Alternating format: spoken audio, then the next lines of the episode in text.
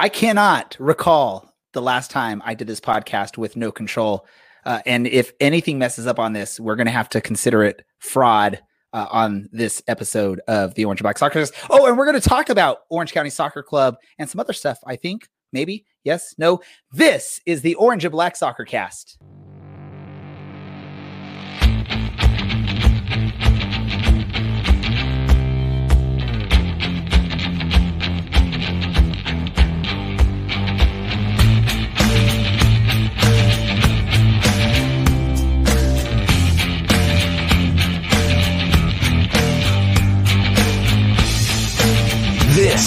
Orange and Black Soccer Cast, the first and only podcast dedicated to Orange County Soccer Club, its fans, and supporters. Follow us on Twitter at OCSC underscore SoccerCast or on Facebook at Orange and Black Soccer Cast.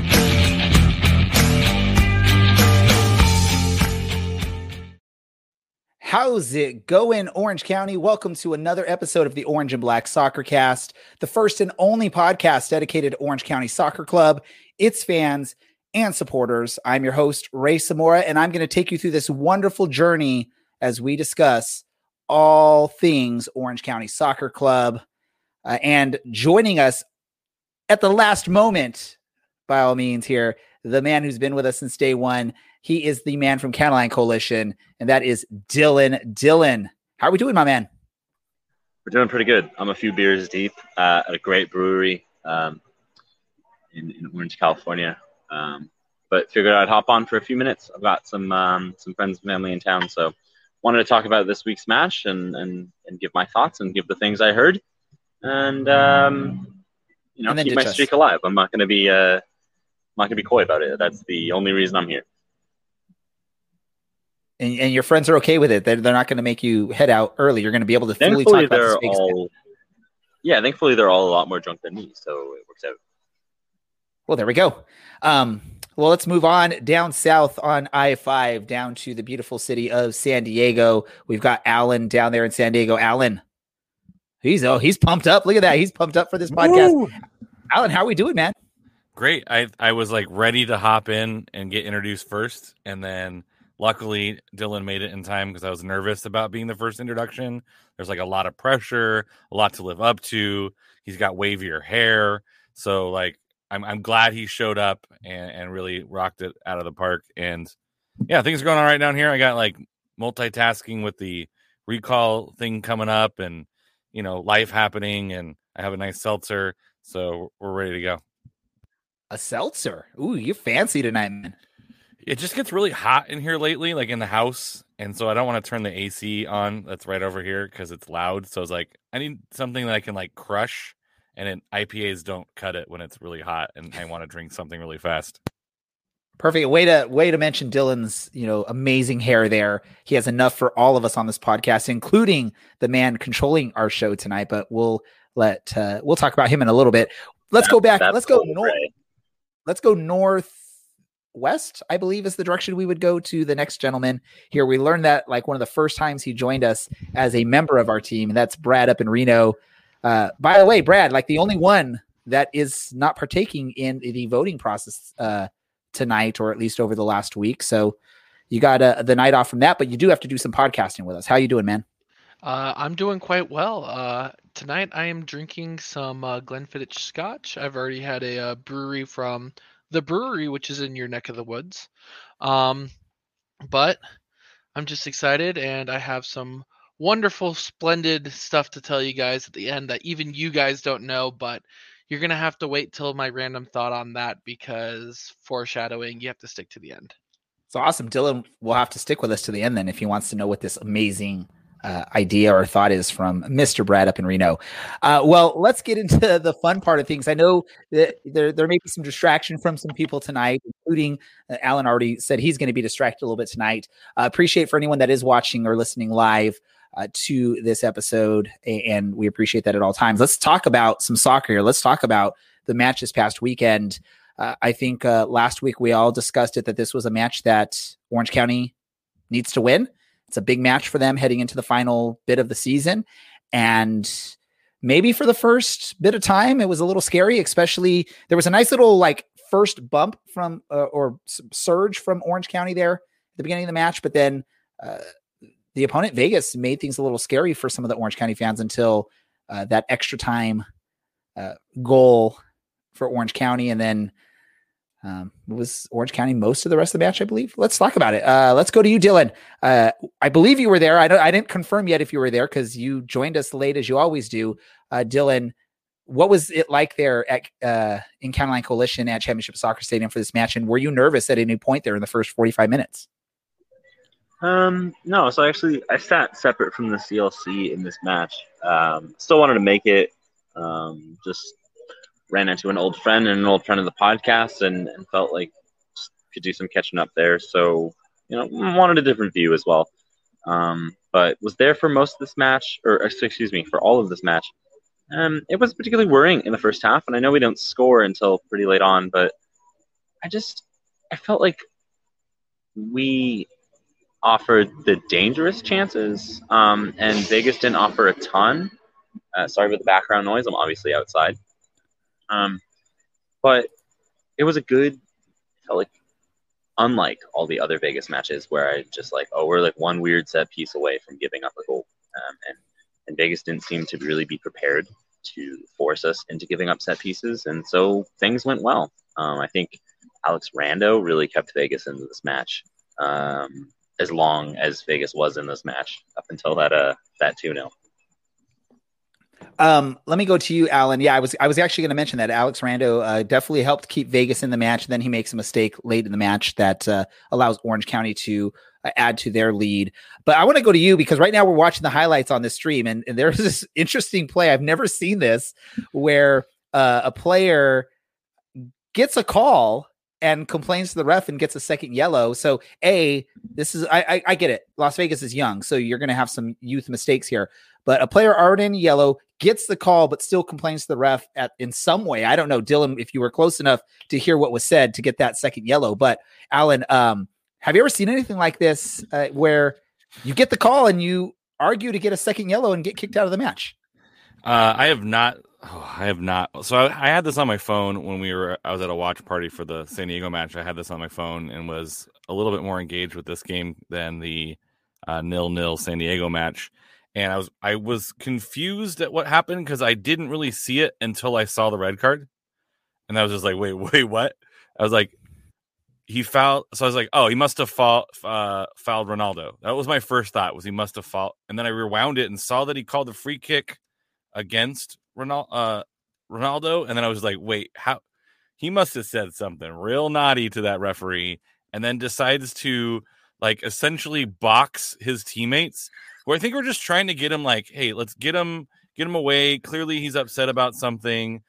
Like he wasn't even the one that was fouled. Like it was just real confusing. Uh, this isn't quite as bad as uh so on USL Pony um his uh Twitter, I think his banner is a guy who gets injured and gets a red card after he gets injured. And I think that is probably the closest thing I've seen to something like that. But I have never seen a guy essentially, you know, Orange County and Vegas, it was a kind of a closer match. And I think that's changed the complexion, allowed Orange County to play a little bit freer.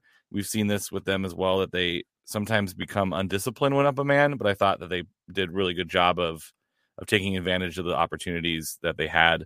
Uh, but yeah, it, it, just seems like a really silly mistake. Um, yeah, he must have said something not very nice to the official, and you're already on a yellow you, you gotta you gotta bite your tongue in those situations. Um, let me go to you, Brad, and in you know you can share your thoughts on this match. But it was nice to see Thomas Enevoldsen with a uh, goal, although although it was from a PK, but it was nice to get get a goal from Thomas Enevoldsen. Also, nice to see a goal for Robbie Kiernan, who is uh, definitely a favorite of our show, been on multiple times with us. Uh, anytime a defender can get a, a goal, it's always a nice thing. And then Ronaldo, who's just uh, killing it out there with, you know, I believe leading Western Conference in scoring, which is pretty cool for this youngster who I don't think anyone thought was going to uh, play a major role for Orange County heading into the season. I, I think everyone thought he was going to contribute, but I didn't think he was going to be this great of a player. So I'm going to ask you, A, which of your the goals were you most excited about? And B, just what were your thoughts on this match?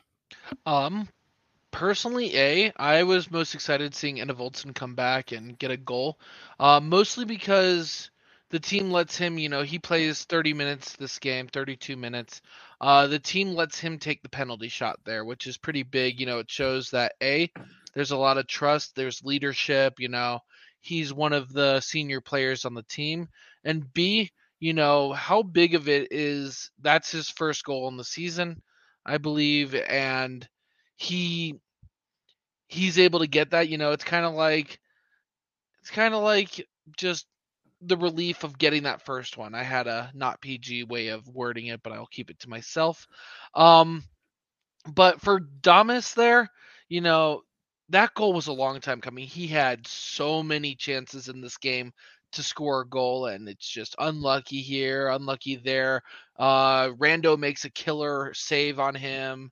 Um, and finally, you can see the relief for him that he's able to score that goal and and it's like okay i got it and then he gets immediately subbed off uh, for Aiden Apodaca. And also, just want to make a quick little note. Seth Casiple played a couple of minutes this game. I know that's not, you know, 10 minutes. I know it's not 20 minutes, but four minutes is getting back on the field. He's healthy enough to be in the lineup, which is a huge thing. And seeing him uh, come back, hopefully he'll be able to get some more playing time soon, you know, 20, 30 minutes. And uh, the team starts looking better going into playoffs. Definitely, and it was it was amazing to see the the team play a full match without conceding, even though you're up, but considering uh, conceding a late goal uh, or even dropping points, which would have been very tragic in this match. Uh, it was good to see the team finish a match uh, with the clean sheets and and because there's a big match coming ahead, it was very important for them to get these full three points. And I'm going to give credit to this to my prediction because we all know when I make the 5 0 prediction with the opposing team getting the five points, it always works out for good. Um, and I wish uh, our our producer Andy would uh, show Dylan's camera right now because I, I see some uh, kissing going on. I see some uh, of his fans wanting to get on camera, but apparently Dylan's off camera. Let's bring him on there. There it is. There's Dylan. Sorry about that. Um, obviously, hey, I said I'm in the green room. Really drunk, Dylan, I'm so. in the green room with, with our producer, so I can see everything going on. Um, yeah, I, I know. Um, this is my this is my bad, but you're welcome. She's your so, bad. oh, I wanted to ask. Away. Oh. I wanted to ask Dylan since he has Dylan has a guest at his uh, on his screen. I wanted to ask his guests what the thoughts are on this match. you know, guys, it was a tough match. Is all I can say, and everyone did their best. But I, I think uh, whoever won was supposed to win. So I'm sorry, my sport is tennis. I don't know what just, I'm doing here. Just say that Robbie Kiernan. Robbie Kiernan is a dreamboat. there, there we go. go. You Dylan Allen is a dreamboat. Look at that face. I'm Aww. so sorry for hijacking this podcast, everyone. I used to take it seriously, and now I just want to get drunk. When have we ever taken this podcast seriously, Dylan? Come on, be honest. We invited Wait, a guy not, and opened a Doritos bag on the USL show to be on our podcast. When did we ever take this serious? That that's very fair. Um, but to disagree with her, no, I think this was, uh, I mean, basically all Orange County. Uh, red card aside, I think it looked like it was always going to be Orange County in this match. And a funny red card and you know, some good performances, and people are getting healthy again. And uh, Mikko Kuningas maybe wasn't super jazzed about only playing for half an hour, um, but uh, you know Richard Chaplow said that he's he's right on the cusp of a suspension for yellow card accumulation, so they really need him for Phoenix. Uh, I would imagine he probably gets booked and uh, misses a match following Phoenix. Well, that's the thing. You want Mikko Kuningas, you want him with his full like energy out there. You don't want him holding back because he's scared to get pick up that that card that's going to suspend him, right? So you got to hold him back uh, when you can, so you can have that Mikko Kuningas because he's that guy that's going to wreak havoc on the on the pitch for the opposing team. He's gonna he doesn't back down. He doesn't take anything. He's going to get under their heads. Uh, we've seen that from Robbie Kiernan in the past, you know, last year, and Robbie Kiernan has told us that. I mean, he loves to do that to the other team. I think Mikko takes it a step further, right? Mikko takes that a step further and tries to get in the heads of the other players. Uh, uh for the opposing team. Um, let me ask you, Dylan, really quick, because I know you want to head out, you want to go hang out with your friends and family or whatever. Um, have you ever seen anything like that red card situation uh, that we saw where a player that got the call argues and, and and he's already on a yellow, so he gets booed out of the game because of it? No, um, I don't think I've ever seen. And I've watched some like absolute capitulations happen on the pitch before. I don't think I've ever seen a team do that. I don't think I've seen a player do that before. I don't think I've ever seen a team that seems as disjointed as Vegas because after the match, Alex Rando was yelling at its teammates to just shut their mouths and, and keep it cool um, because clearly that's been something of an issue. Now, uh, Traore really just did not have a good game. Um, he caught Brian Iloski in the face with his boot. Um, I thought he would have been off there. He got a yellow and then turns around. And I have to imagine that Bob Bradley was watching this match. I have to imagine that his LAFC career is already over, which is a little unfortunate because he's 19. But um, wow, I think the reason that this game was as simple as it was for Orange County, at least in my eyes, was that like Vegas didn't seem up for it, and they seemed as a team of individuals, as Orange County has often seemed before. Um, and I think this was a little bit of a change of fortunes where Orange County had a chip on their shoulder, and Orange County said, "You know what? We bought three one last time. We got beat three one last time. We're not going to do that again, and uh, you know we're going to go at it hard and, and take it away." And that's what they did. So yep. I got to ask you really quick, Dylan. I'm going to go to you one more time on this. Is you were very critical on the club switching coaches midseason, and we've seen this club now since the switch. They've at least gotten results in every single match. They still have done some things that we saw from the old uh, group, where you know, like against El Paso, where you're dropping that late get giving up that late goal, which drops a couple points, but you're still getting results. You're not, at least you're not losing these matches against, say, a Las Vegas, which we've seen Orange County do early in the season. Have you been convinced now that maybe that was the right move at that point of the season and the team is is looking better because of it? No, um, I don't actually think the team particularly looks better. Um, it's the same system, it's the same players, it's the same errors against El Paso that got us here. I think this is there's fitness in the team. Um, and now it means guys have to fight for their shirt. And this is something I talked to Richard Chaplow about on Saturday night after the match. And he said, guys have to fight for their spot. And that's only good for the group. Uh, because no longer do you have Chris Wehan as the only left winger.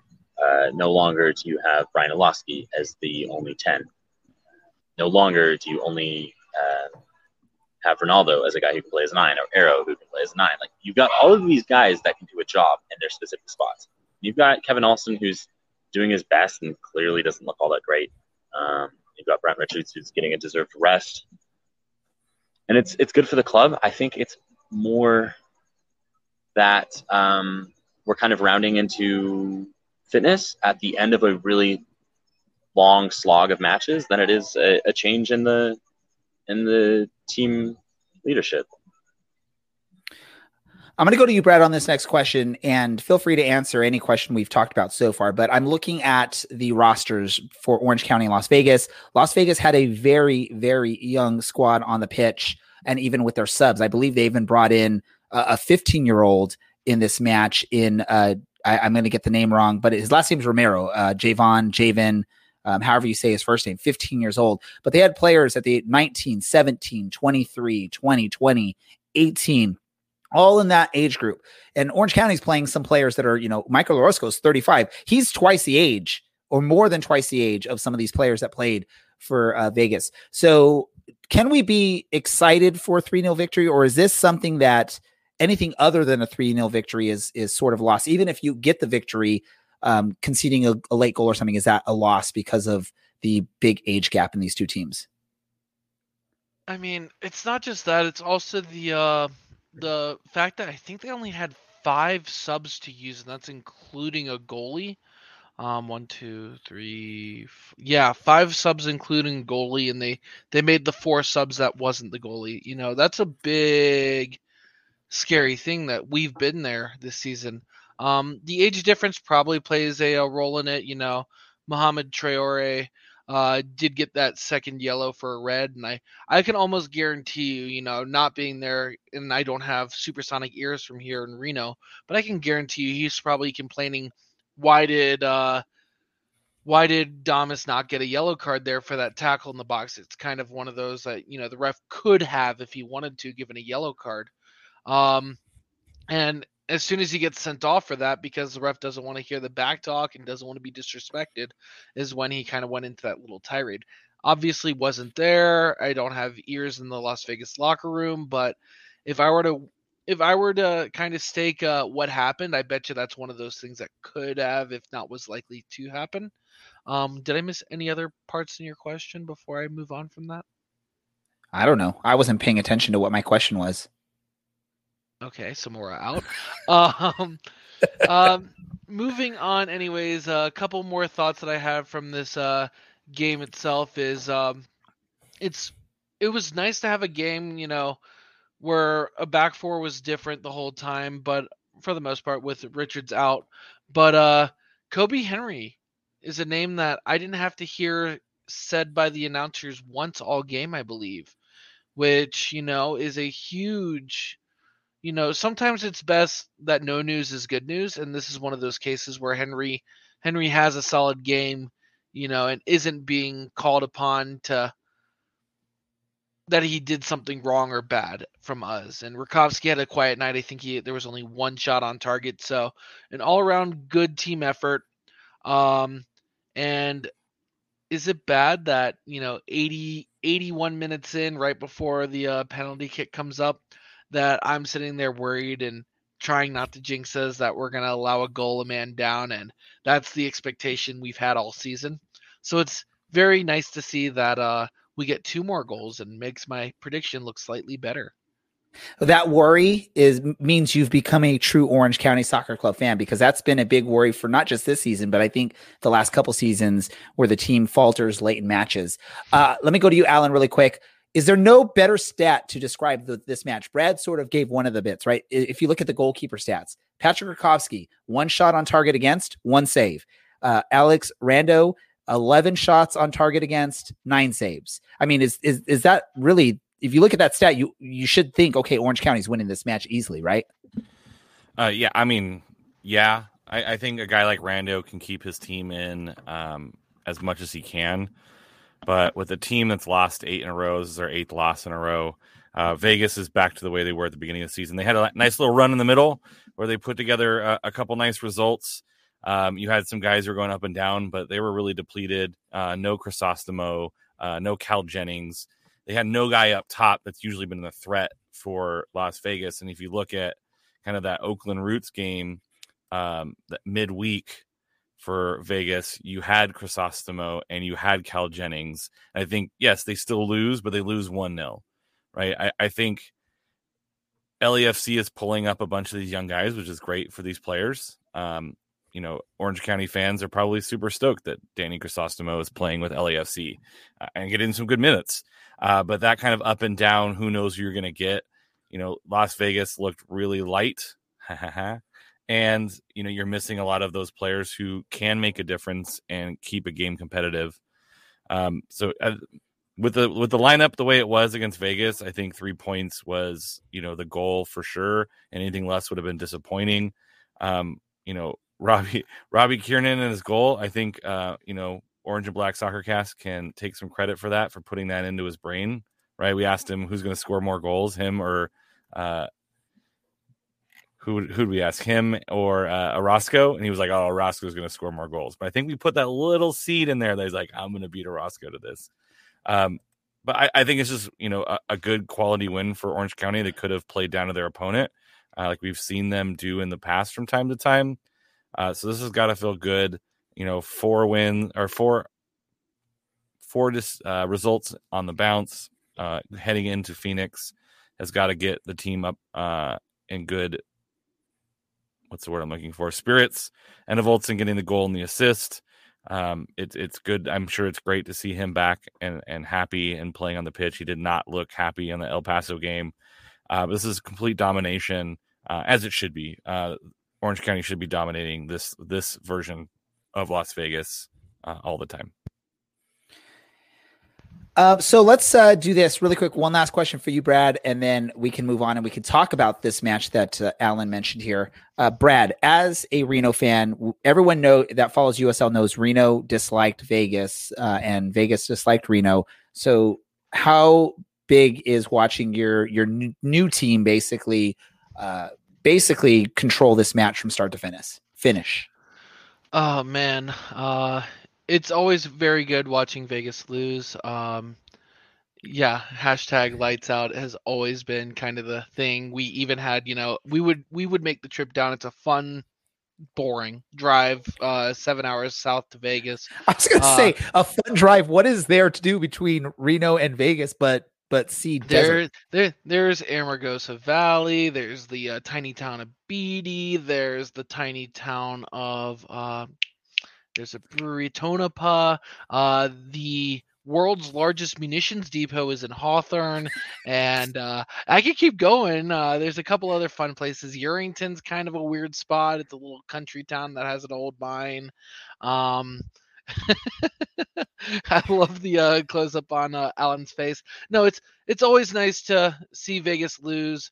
Um, I I need to figure out how to download a uh, a gift from Twitch because my favorite one is uh, an old one that a person made for Reno where they have the Las Vegas Lights logo in the background of Vegas behind it, and the lights kind of turn off, and then the logo starts turning off the neon lights and the logo, and the only thing left is an L, and that's the only thought that was going through my mind after that game is just is just Las Vegas Lights, you know, afterwards. So it's always nice seeing them lose, but Perfect. Perfect. That, that that's the answer I was looking for, right? Uh, let's move ahead because this is a big match coming up here for Orange County. It's not a big match in terms of maybe be potentially being able to catch Phoenix in the standings because I I don't think anyone believes anyone's going to catch Phoenix at this point. Even those in San Diego, right, Alan? You guys don't believe anyone's going to catch Phoenix right now. So it's a battle for that second place in the Western Conference Pacific Division. Why is that so important? It's because that team will get home advantage in the first round. Now, we've talked about in the past, maybe Orange County doesn't want that home advantage the way they've played most of the season. But if they can play like they did this past weekend, then maybe it will be an advantage. Uh, Orange County will be traveling out to Phoenix this weekend to face a tough Phoenix team. Last time we were out there, we were this close. We were within seconds of coming home with a full three points, but you know, Phoenix gets Phoenix things uh, from you know extra extra time, and Orange County gets Orange County things by dropping points this season, which seems to be a thing.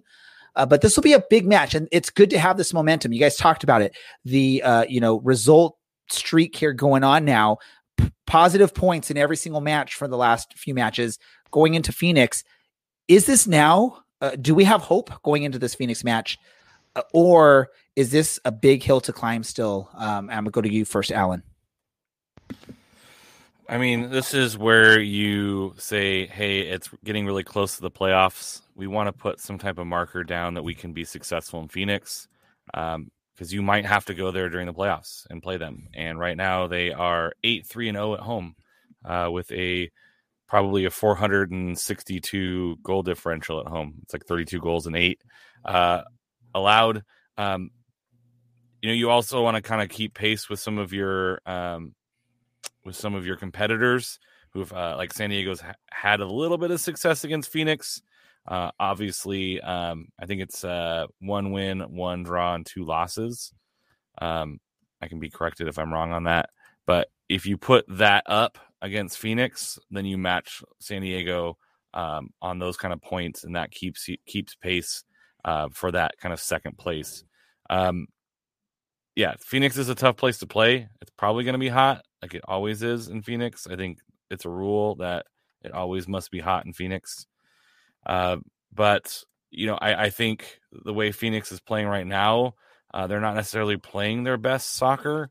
Um, you know, they looked okay against New Mexico. Um, they came back down a man against Los Dos, but they were pr- kind of really sloppy. Uh, but you know they're going to be up for this one. But they do play a midweek match at home against Vegas. Uh, so it'll be interesting. They'll probably rotate against Vegas and probably probably try to come in strong against Orange County. So it should be a fun match. So I'm going to go to you, Brad. I want to ask you uh, the importance of this match because when we look at the standings for the Western Conference Pacific Division, currently you got Phoenix in first with 47 points, followed by San Diego and Orange County both have 34 points, but San Diego has the edge there due to their. Uh, I believe I don't I forget how the USL. It's one goal these differential things, right, right? now, or one goal for, Okay, however USL does all or that wins stuff, right? first. I don't know. It's uh Yeah. it's head to head wins, head to head goal differential, which are even. The third tiebreak is points against in division uh competitors. And the last time I looked at this, it was 30 28. But I think Orange or San Diego drew and then Orange County won, so it might be even. Who knows? So who knows what the next? Who knows what the sixth or seventh? Look at you coming this in with right? your homework, Alan. Well, he's Thanks. a San Diego fan, so he knows this stuff. He's he's following both these clubs. Um, but you look at fourth, uh, Orange counties and, and San Diego have both have 34 points. Tacoma has 30 points, but they have three games in hand uh, on both San Diego and Orange County. So they are in control at this point. If they can win uh, three matches here, they jump up uh, on top of those two teams. So this is where it becomes important for Orange County to at least get a result in this match, right, Brad? They have to at least come home with one point. We always talk about it. Strive for at least one point on the road minimum. If you get three points, that's sort of a, a bonus. In this match, is that true? Orange County has to at least get one point in this match in Phoenix, right? Even though Phoenix is a, a very tough place to get three points or even one point. I don't think you need the win. The win obviously helps. The tie obviously helps. Any points help. But you know, you pencil in always a loss versus Phoenix. Um Orange County still has games to be played against Oakland, still has games to be played against uh, Tacoma, and I believe one more game against uh, San Diego Loyal. Um, those are the three games you need to win. Uh, so yeah, beating Phoenix on the road is important, but it's Phoenix. It's in it's in Phoenix. It's a hard place to go win.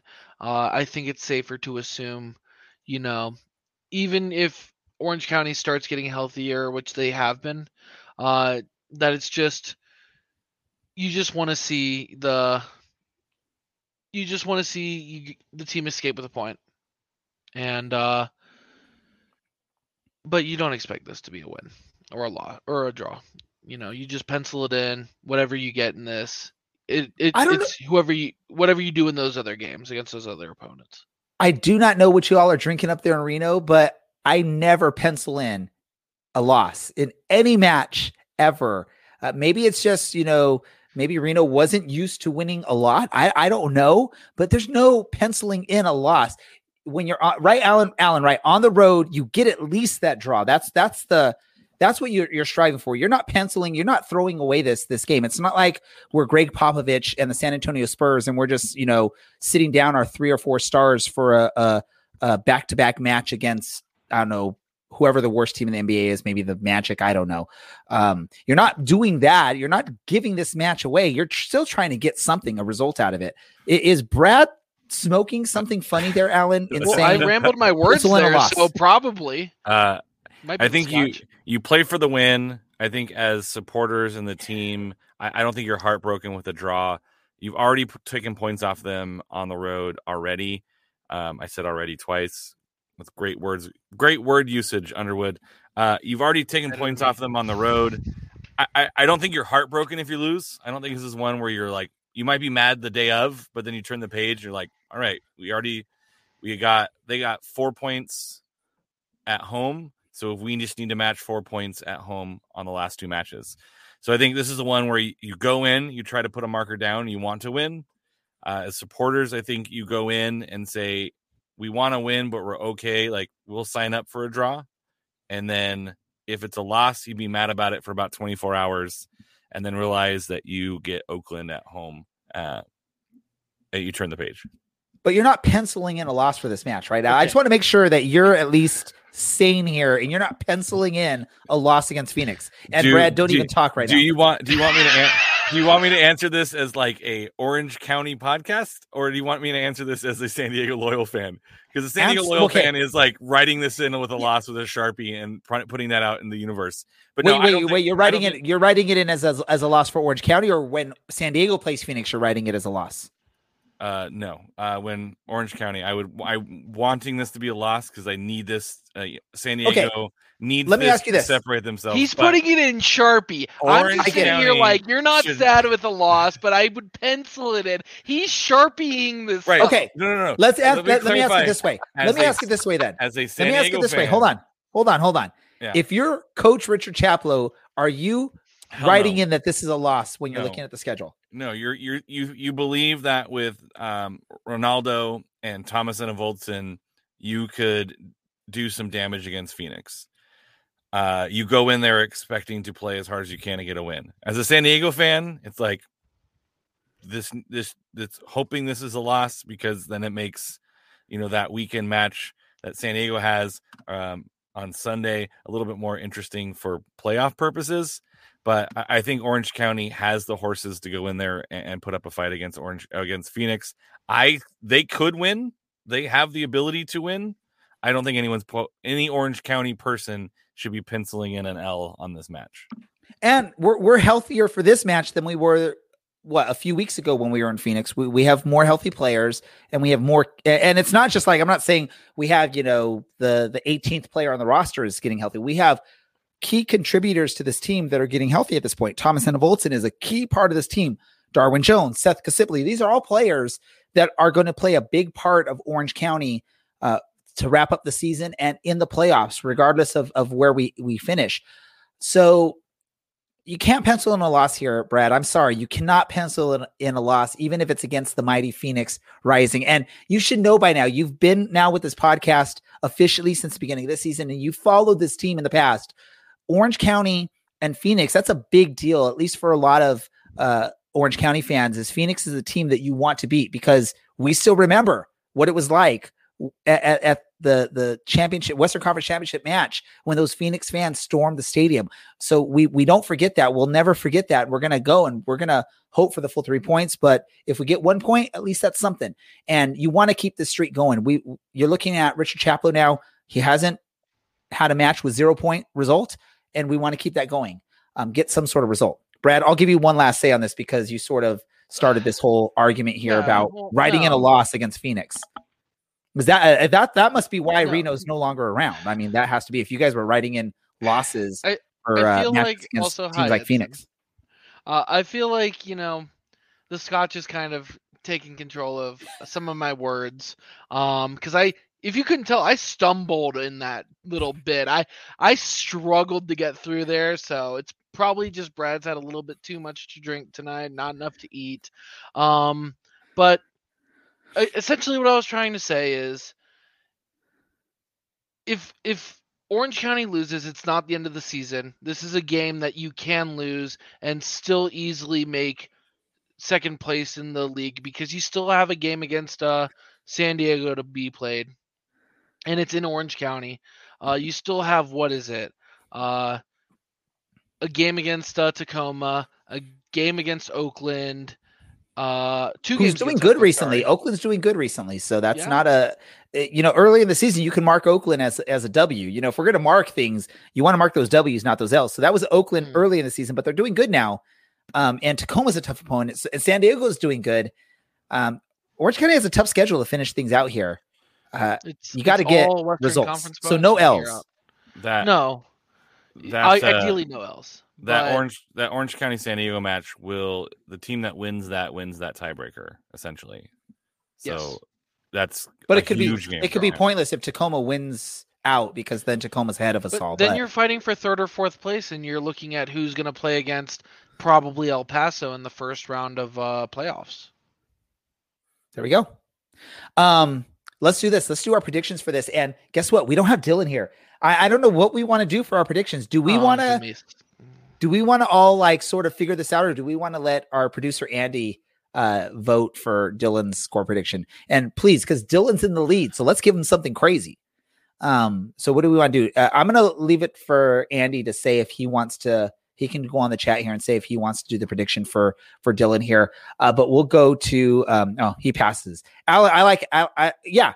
Alan, I love your prediction in the chats because that's Dylan's favorite number. So let's just do that.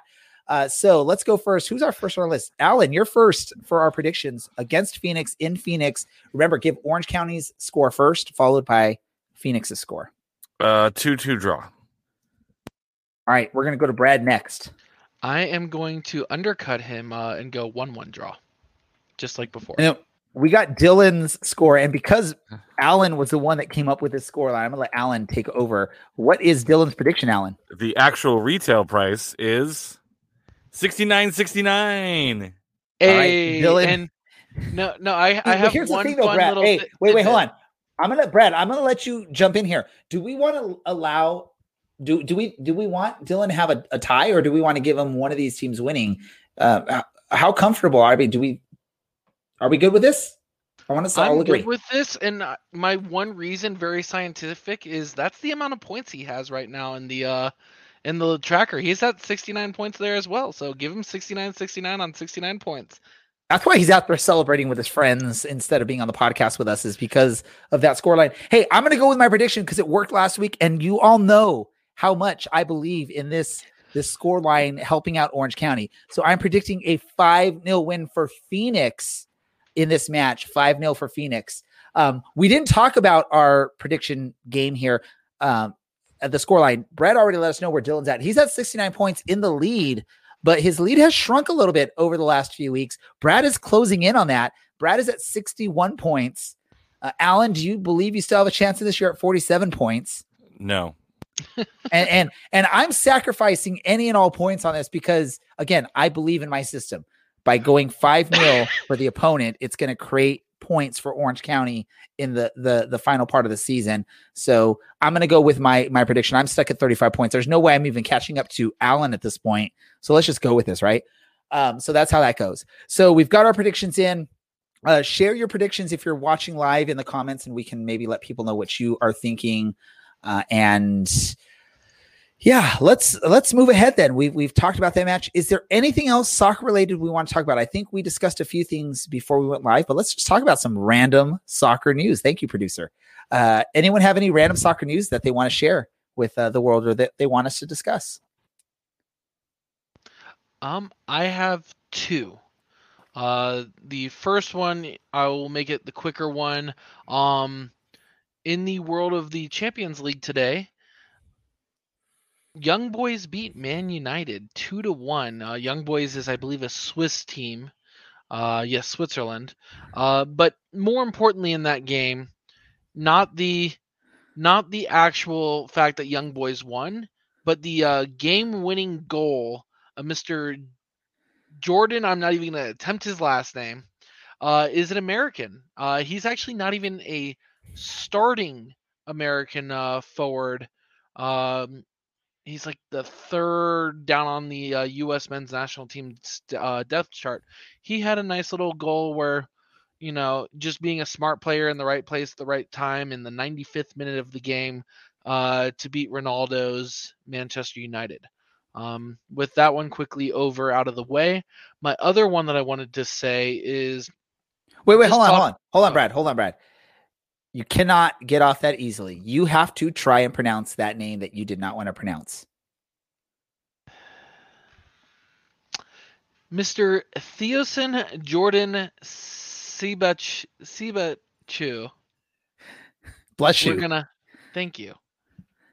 Um, yeah, I was looking at at that score line between the two teams. I was looking at both of the young boys uh, scores, and both of them were going to be difficult. So that's why I just threw you on the bus. I didn't know which one it was going to be, but I figured it would be one of those. Um, let me just say this, and and share your thoughts in any comments, whether you're watching live or you know in the future, just tweet at us. Is there any more weird name than Young Boys? Like, you know, hey, we beat Young Boys today. Like, does that just sound weird if you're gonna say something like that? You know, if you if if Manu would have been victorious, do the fans go, "We beat Young Boys today"? Yeah.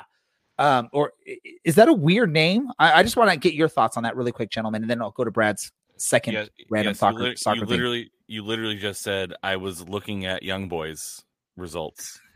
Well, I was scared Dude. when I went into Google to look at this, and I just typed in "young boys" and hit Young and search. I was just Young worried, you know. Now I'm going to have like the NSA and and all those uh, watch groups looking at my my search results when I'm typing things because I typed in "young boys," hit enter, and what You goes on, right? Too much credit. They don't have that much time on their hands. Um, what what was your other thought, Brad? So I'm not as well versed in this one, but I just wanted to talk about so the United States uh, men's national team just released their ticket prices for their game against Mexico, and I believe the minimum ticket price for the nosebleeds, and I believe it's in Charlotte. I don't remember exactly where the game is going to be played, but the minimum ticket prices for that game are $125 a ticket. Um, American sports. American sports, uh, but that's significantly up from the average ticket being in the twenty to thirty dollar range, which is affordable for a family. You know, and obviously this is the men's national team; it's a big deal. Uh, you want to price your tickets so that American fans will will be more inclined to buy it over uh, visiting fans because we do tend to perform or not perform, but but we do tend to be out classed by uh, the Mexico national team El Tri fans. But $125 for the cheap seats. I'm not even talking about 200 to 250 for for lower down in that upper deck area. Uh, is how much is too much? How much is it when it's too much that you're pricing the average American family out who wants to bring their kids to the game, who wants to show their kid, you know, U.S. men's national soccer and get them interested in the team? You know, is there a point where you're pricing too much? You know, and I believe uh, Charlotte FC, and that's why I even bring it up, is doing the same thing with their own ticket prices when they start in the MLS next year. You know, is there a certain point where charging a ridiculous ticket price is actually stopping the growth of soccer in America? So you're from Reno, Brad. So I know it's a little bit different for you, but here in in the LA area, I mean, really, right? You look at Lakers games in the LA area. Most of the people buying tickets are business people, rich people, celebrities trying to flaunt their celebrity. You go into the nosebleeds; it's still decently expensive. It's not quite that much, I don't think. I, I may be wrong. Correct me, any Lakers fans that have been to games recently. But it it seems like you price out a lot of the the average fan for those those seats. I I remember back in the days with the Clippers when they made the playoffs back in the early 2000s or mid 2000s. I got like the nosebleed. I was literally like top of the stadium. Behind me was the wall uh, to the the the top of the stadium. There, it was like 10 or 15 bucks a ticket for a playoff game. That was awesome. I mean, I don't I don't think I would be able to get that type of ticket price now. Um, there, there's two trains of thought. E- either they are overpricing it, and now you're just trying to get corporate America to buy tickets and and give tickets away or bring you know business colleagues or whatever you want to call it to the games and and do it that way or the game has grown that much in America where people are now you know the average US fan is willing to spend that amount of money i'm going to go towards it being more it's it's now they're just trying to sell the corporate to corporate and get the money um, and make it seem like it's a big event. It's almost now like they're trying to treat it like it's the Super Bowl. It's this big ticket event where only the elite can get in. But I, I agree with you, Brad. I think that sort of sucks that you're you're taking the game away from the average American fan or family uh, group that wants to go to the match because that's the heart and soul of it. You go to Laker games, and for most of the game, it's just a bunch of people sitting there. There's really no excitement. Nothing against the Lakers, although I'm not a Laker fan. Nothing against them, but it's it's it's really more that you know status symbol at those types of games, um, you know, and, and that sort of sucks. So I, I I agree with you, Brad, that it seems like we're we're taking the game away from the true fans, the average fans. Alan, I'll let you speak on this really Yeah. quick. Uh, Cincinnati is a kind of a smaller stadium. If you're hosting Mexico, you can sell. Um, Charlotte or Cincinnati? it's Cincinnati. Yeah, I was I was wrong. Okay. It's Yeah, yeah, Cincinnati. no. I was looking that up too. You're- Damn fine. you, Brad. You're fine. You're fine. I wasn't trying to correct you, Brad. No, Um, you're good. um, Cincinnati, smaller stadium, hold, hold in a bigger stadium and cut the prices by half. You're making the same amount of money. That's not that hard. Second thing is, is we blast the lack of atmosphere for in American soccer culture and for the national team games.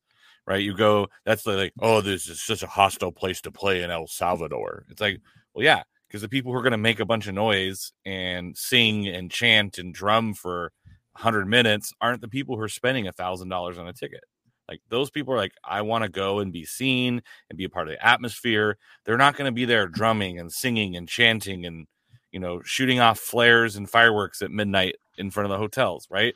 So it, it's you can't get mad at american soccer fans uh, for not bringing that same kind of environment when you don't allow the average fan to show up right? A college student isn't going to drop 125 bucks so are you going to drop a? Are you going to drop Hell 125 bucks to a match, Alan? No, nope nope And we're, I mean, we're all pretty decently great Like- big soccer fans, and I, I guarantee there's a lot of people that listen to our podcast that are are at our level of soccer fandom that aren't going to want to spend that kind of money on it. Um, like if it was a a gold, because you're going to be at the very top of the stadium, you're not going to be able to see much. You you can go to the local pub and watch the game on in 4K or whatever, and B, it's just you're not going to have that same type of atmosphere, right? You want to go to a soccer match to have that atmosphere. You want to be able to cheer and be rambunctious and and you know, take Alan wants to take a shirt off and wave it around and and all that Nope. stuff. Uh, I mean, look, if you if this was like I don't know a Gold Cup final, maybe if this was like an actual World Cup like knockout round, like sure, like if USA Mexico was in a World Cup match in a you know round of thirty two or whatever it's going to be, yeah, for sure, I'd think about dropping that kind of money. But for a World Cup qualifying event in Cincinnati, like thanks but no thanks. Like I can make chili in my house. Like sure, it might not be Skyline chili, but it, I'm will gonna- be better. I'm I'm gonna gonna do some spaghetti with some I'm chili do on like it. Hormel chili, some onions, and some fries, and that'll No, no, cost no, me. no. If you're gonna go Cincinnati style, you got to do the spaghetti With, with the, the chili on it cheddar cheese on top. Shredded Terrible. cheddar and the cheese. cheese. Yeah. But yeah, I, mean, I don't know why they do that. I don't, I don't get that concoction. That's weird, but You know what I mean? Like I, I, I just think it's for a, World Cup qualifying match in Cincinnati. I think it's just it's it's a little bit out, and that's the cheapest ticket. Like we we put out a statement. It's like a lot of our tickets are two hundred under two hundred dollars. It's like under two hundred dollars. That's still that's what that's I'm crazy. not paying for little Tommy to sit next to me for two hundred dollars when I Right. have to pen, spend two hundred dollars too. Right, yeah, right. Right. I, I'm I'm in that same boat. introducing I'm not going to bring my family to that game because I know my kids. 20 minutes into it are going to be bored or going to want to leave or going to want to you know go and do something else or go walk around the stadium and i'm not going to get to watch the match this this pricing point is specifically for people that have money that are going as like sort of corporate tickets right i guarantee you there's going to be corporations buying like 100 tickets and, and gifting them to clients or gifting Right. them to potential clients right? Right. that's exactly what this pricing point is uh, in this type of setup Boo. um i know i sort of cut you off there alan did you have, did you have a last thought on this No, that was it. It was boo. That was my last. thought. Okay. Boo. boo boo um let's also talk about us soccer because this seems to be a recurring theme here tonight uh the whole thought of uh this fourth invite to concacaf or uh, entry into CONCACAF uh, Champions League is now going to go pretty much to an MLS team instead of uh, maybe giving it to someone that uh, is in a lower league, which we get most of the time. It is MLS teams that make it because MLS teams win the U.S. Open Cup, the Lamar Hunt Cup. Uh, with that being canceled this year, it's sort of like let's just give it to the fourth best MLS team instead of finding a way to give a lower league team a chance to win. I know uh, Harry, who listens to us out in San Antonio, tweeted about it and said, "Why not just have like a four-team tournament? The champions of MLS, USL Championship, League One, and NISA play in a in a short little tournament. Whoever wins that tournament gets that last invite.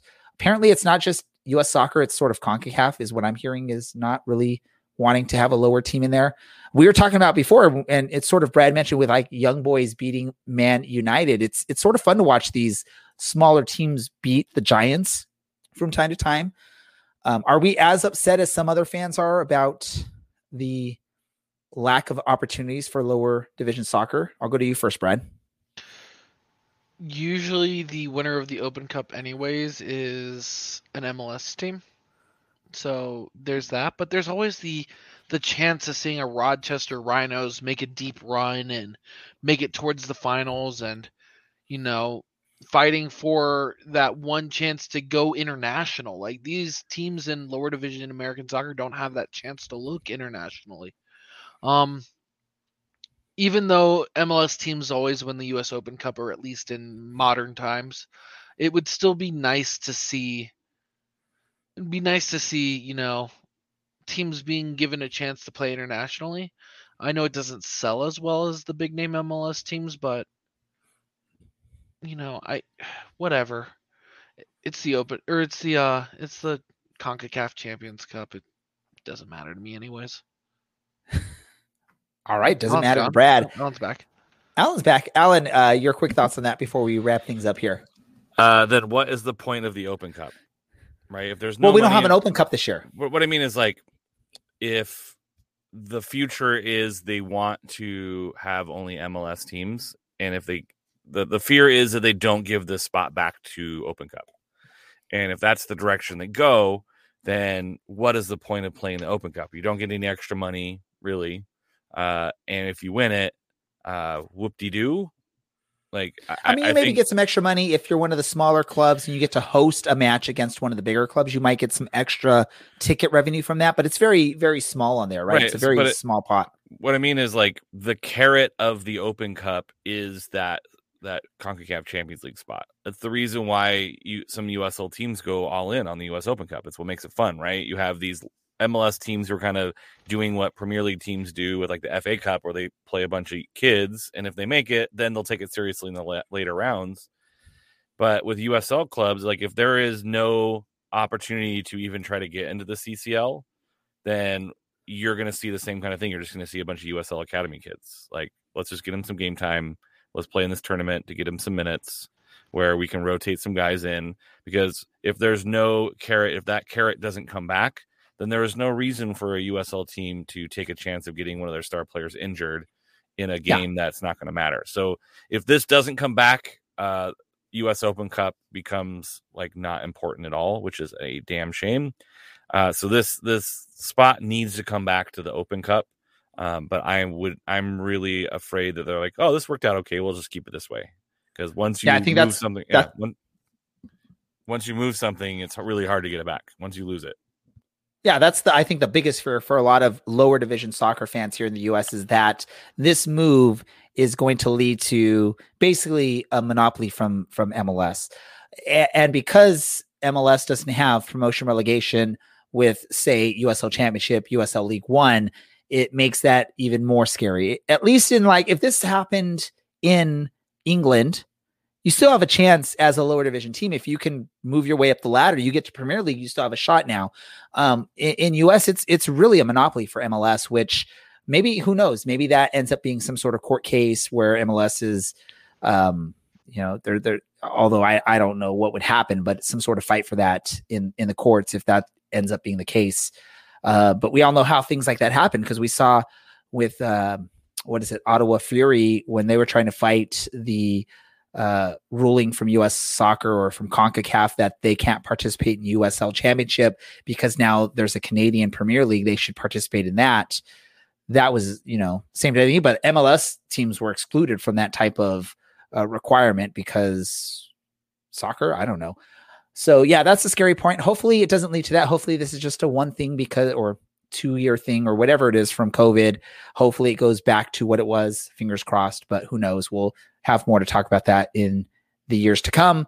Let's get down to it. We got to wrap things up here. Uh, random thoughts. Look at that. Our producers on top of things. Let's get to random thoughts. Um, I'm going to save yours, Brad, for last because you said it's something special. Um, so we want to definitely hear that last. And Dylan's going to miss out on it. Poor Dylan. Alan, your random thought for tonight. Uh, we talked last week about Black Diamonds, New, uh, NM, New Mexico, uh, Chris Walker's uh, supporters group.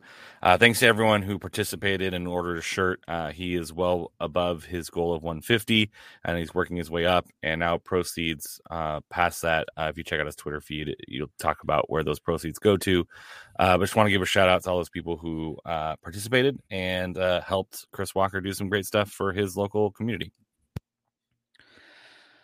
I'll go next. It's just a bunch of fun here for me. Um, I've been playing some Football Manager 2021 as Orange County, and somehow, some way, halfway through the season, Ronaldo Damus has 23 goals in all competitions, and we just knocked off Philadelphia Union uh, in the round of 16, I believe, for the U.S. Open Cup. So we're making a run there, and go Ronaldo Damus. The game's realistic. a, a great goal scorer in real life, and he's scoring in the video game. So that's pretty awesome. Um, and yeah, so that's all I have. Just random weirdness. Who cares? Uh, Brad, this better be really good because you really teased this. So this better be the greatest well- random thought ever. So first, I'd like to say, wow, I never thought the Open Cup mattered, and then uh, you made it into the what round of 16? You said in your in your game. Yes, amazing, right? Awesome. I- Yeah, no, I, should great. become a coach. I, I, I should a just take my words back. The uh, the Open Cup is important so that you can make the Champions League. Um, no, my random thought for the day is kind of this little fun tidbit that uh, you know, over the past weekend, uh, my girlfriend had me try out for a musical of all things. Uh, given that I've never done musical theater, let alone theater, almost in my life, if not the past since high school. Um, I'm sitting here thinking, yeah, they'll just give me an ensemble part, right? So the show is Elf the Musical, naturally, holiday themes coming up. You know, me thinking, yeah, they'll just give me an ensemble role, uh, something that I'll just, you know, help out in the backstage and kind of just have fun because it's her hobby. No, they give me the part of Walter, the uh, the father of Elf, so I get to be, you know, in that little narwhal uh when elf leaves the north pole hope you find your dad well you're looking at dad i guess so that would be me All right. I hope that lived up to the hype that i built up That is a great. because- It's a great musical, by the way. That is awesome. Great Hey, musical. I'm going to say this, Brad. Do you get to take that that your costume home at any point? um Ask them. I have ask them. no you need to wear it during one of our it'd be a episodes. business suit it wouldn't be an elf costume I don't care. Just wear it. okay we'll see we'll see it's a it's a smaller theater up here in reno but but it's for Do you have one any of their singing parts? Any singing parts, Brad? yes i will have singing parts i'm in Can- four can songs We hear, can we hear just a small little um, sample of what's going to happen? closer to the show because the uh, first read through was today. So let, Oh, let's not got- get you ahead of record- yourself. Let's not get have someone you got to find someone that you trust with a phone to record it for us so we can snip some highlights together of you performing in local community theater in Reno in your business suit. We we we've got to see this. So make sure that happens. We're going to work on this, Brad. We're going to make this happen. Have, have you heard about coming to the show yourself? Dude, are you going to pay for my plane ticket to get up there? Oh gosh, no, I won't. I'm not made of money. okay. All Well my money goes to soccer scarves. Well, go put a thousand dollars on zero or double zero on the roulette wheel, and then you can pay for us. Um, let's wrap this up. Uh, I want to thank everyone that's listening live or that listens in podcast format. Apparently, I have found out that our last few episodes haven't made its way to podcast format, so I'm going to correct that uh, tomorrow to make sure you have any of our past episodes. If you like to listen on podcast, I apologize for that. Um, I want to say, hey, Alan, Dylan, and Brad. Alan or Dylan's not here, so I don't know why I'm talking to him. Awesome as always. Um, Andy, our, our producer working behind the scenes. Thank you for all your hard work today. Anything that you saw. There's Andy. What's up, Andy? Hey guys. That's his that's his his his show. Uh, for Dylan, for Alan, for Brad and Andy, this is Ray, the Orange and Black Soccer Cast, and we are out.